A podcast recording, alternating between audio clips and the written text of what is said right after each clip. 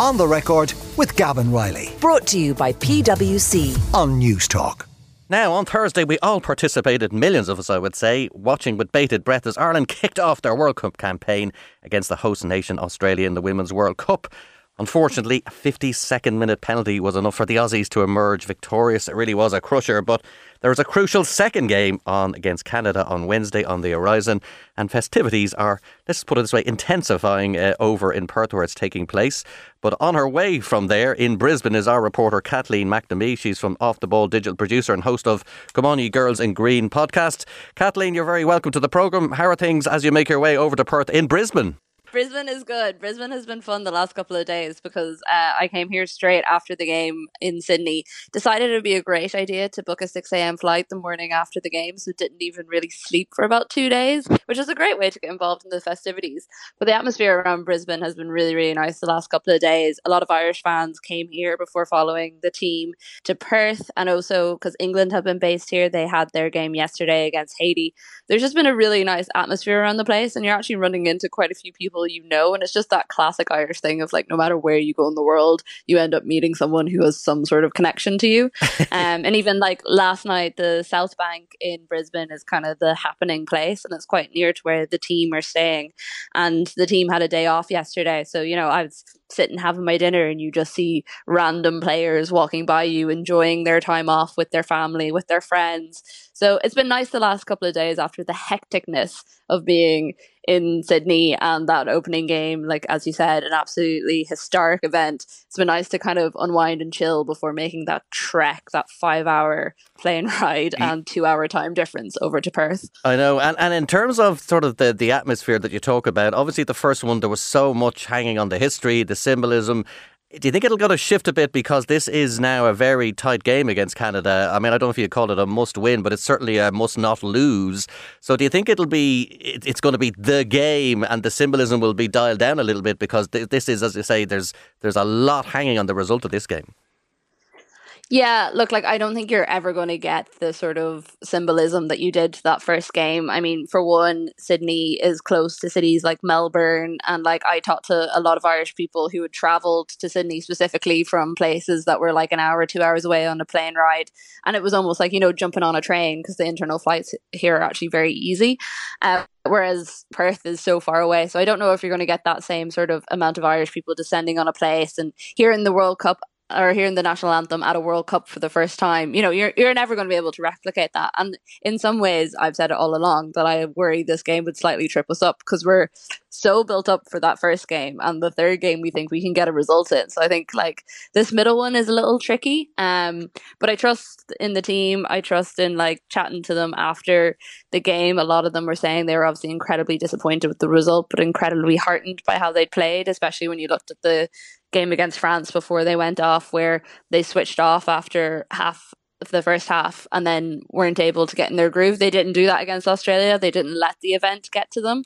So I think this game is definitely going to be a different vibe. Um, we had the news overnight while everyone in Ireland was asleep that Louise Quinn is in a protective boot, but it's only a precaution and she's still expected to train. So at the moment, we're looking to be injury free.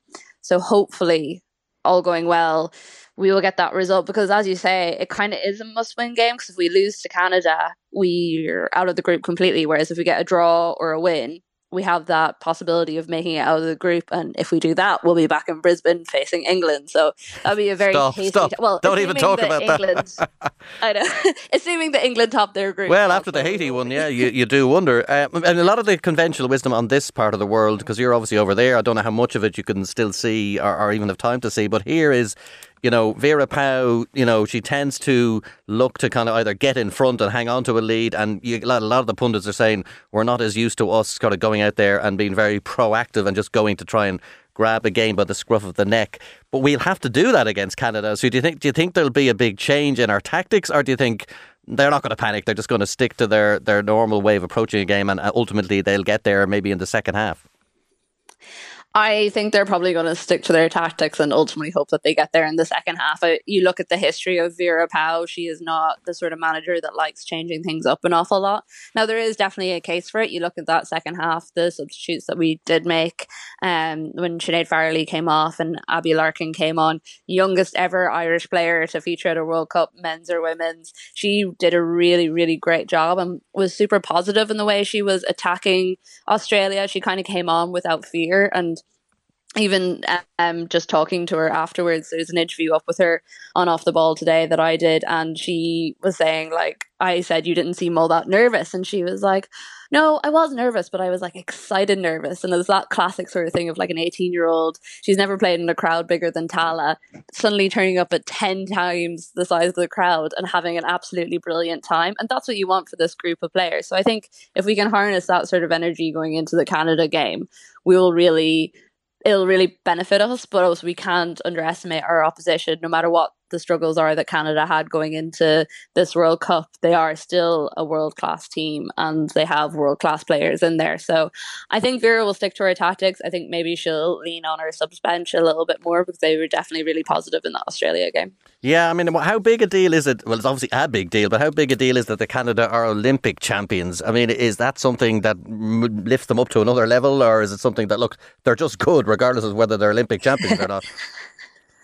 I think like it, it's kind of hard to explain to people who don't follow women's football because uh, if you look at the men's Olympics in soccer, it doesn't really matter all that much. Whereas for the women's side, it has always been a massive deal. It's been like World Cup number one, and then you have like say individual tournaments like the Euros or you know AFCON, and then the Olympics is kind of in that as well. And that was how for so long women's teams were actually able to break onto the global scale and actually get people to recognize them. Now, the Olympics that they competed in was obviously the delayed COVID Olympics, and a lot of the teams that they were up against maybe weren't at their best. Like, I definitely know I was reporting for ESPN at the time on that Olympics, and I know a lot of people didn't expect Canada to win it. I didn't expect Canada to win. I actually tipped Australia at the time. And they had a terrible time of it. But um, I think that it definitely means something in that that is a lot of confidence for a team going into this. And also, you have to look at the sort of players they have.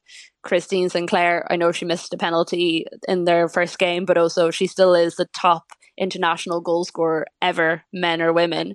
You know, and she has that sort of experience. You have younger players like Jordyn Huitema, who has like been with Lyon, one of the top women's, or sorry, PSG, one of the top women's teams in the world, and is now playing in the NWSL. So there's a lot of experience in that side, um, and I definitely don't think they should be underestimated. They've had a lot of trouble with their federation in the run up to the World Cup, so they haven't really had a lot of warm up games um, and watching them against Nigeria the other day, it really seemed like a very defensively strong team, but you didn't know where the goals were going to come from, which is how a lot of people would describe Sounds, sounds like us, yeah. I was about to say that. The, yeah.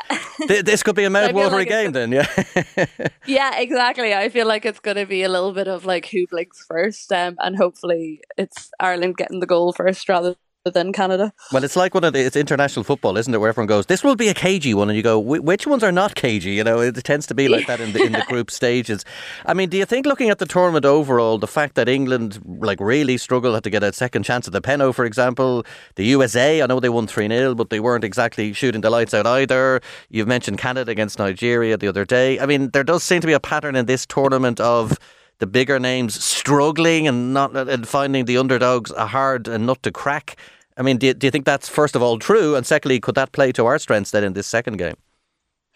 I think it is true for the games that have happened so far, but there is also that case of, you know, the first games of a tournament are always a little bit cagey. I mean, if you look at like the game that England played against Austria in the Euros last year, the first game, Old Trafford, looking at that England team, you would have been like, they're not going to go very far in this competition. And then they went on to win the entire thing. I think because there's that kind of disparity where a lot of the smaller teams, because the federations don't have a lot of money, a lot of teams don't have a lot of opportunity to establish what level they're at because they're not playing the same amount of warm up games or the same amount of international breaks. I wouldn't put Ireland in that category. I think that, you know, Australia knew what they were getting into with us and we just played our tactics very, very well, apart from that one penalty incident that kind of ended up deciding the game. Um, but I think for like the likes of Haiti, the a lot of those players do actually play in the French league, but in terms of actually getting to see them all play together, it's very very difficult. And England just looked a little bit disjointed against them. I don't think they're going to be like that for the rest of the tournament. Um, but yeah, we can definitely use that to our advantage. I mean, Ireland has always been the sort of country that enjoy going into things as the underdog. And I reckon if we had been built up in that game against Australia, we probably wouldn't have performed as well as we did. I mean, it was an epic performance for that 90 minutes and the last 10 to 15 minutes were heart in your throat sort of stuff. I don't think i watched most of it because i was too busy hiding behind my hands just praying that something would happen. Um like if one of the if that louise quinn header hadn't just shaved the post we would be having such a different conversation. Um so yeah like definitely ireland can take a lot going into the canada game. I just wouldn't totally outrule Canada as a strong competitor in the way that maybe some people have. Yeah. Now, the final two things I'm nervous about. One is will RTÉ's coverage, uh, television coverage, hold up, and uh, we won't be on a delay again. So let's hope that's got fixed up. But secondly, uh, Marissa Sheva, obviously she got um, the penalty. She looked very distraught on the bench. Uh, the pictures we saw. Um, what what do you think is going to happen with her? Or are the camps saying anything about that, or are they just saying, "Look, all is good"? Or because it just makes me a bit nervous. Those pictures were were pretty affecting. So you know, hopefully she's okay and everything is she'll get included again in the second game. Yeah, she was really upset, and we were chatting to her briefly after the game, and she was still obviously quite upset. And we were talking to a couple of the players yesterday, and we asked them, you know, how is she doing? They said the squad had really rallied around her. Um, Sinead Farrelly, I thought in particular, put it really well when she said, you know, it's football. It's happened to nearly everyone in that squad at some stage, and obviously some occasions are bigger than others, but everyone knows that sinking feeling. I think with Sheva, you have to look at like the game as a whole. You know, she was in that position because she was covering for Katie McCabe, who she was covering for anytime Katie went up higher in the pitch. It was Sheva that was back there covering for her, and that was obviously a tactical decision that Vera had made. And that's kind of the risk reward that you take. You know, she's not a natural defender. The challenge was clumsy, but it wasn't malicious in any way. It was just one of those moments where you're like, I can't believe I did that but it but it did happen as well. Um, so I think maybe there might be a little bit of a tactical shift, like they might look at whether it is her covering Katie as much if Katie goes forward, or maybe not sending Katie forward as much. But that's also the thing that everyone is calling for. So I think the most important thing is to look at it as a whole and say, like, okay, yeah, it was a massive mistake and it did cost us the game, but I also think the team would turn around and say it's a team performance and the team didn't get that equalizer when they could have. Um, so yeah, as you say, hopefully she's doing all right and hopefully she realizes with a little bit of time that football is a hard game and everyone has their difficult moments and this just happened to be hers. On the record with Gavan Reilly, Sunday morning at 11. Brought to you by PwC. Great minds think unalike. Different skill sets, diverse opinions, it all adds up to the new equation. On Newstalk.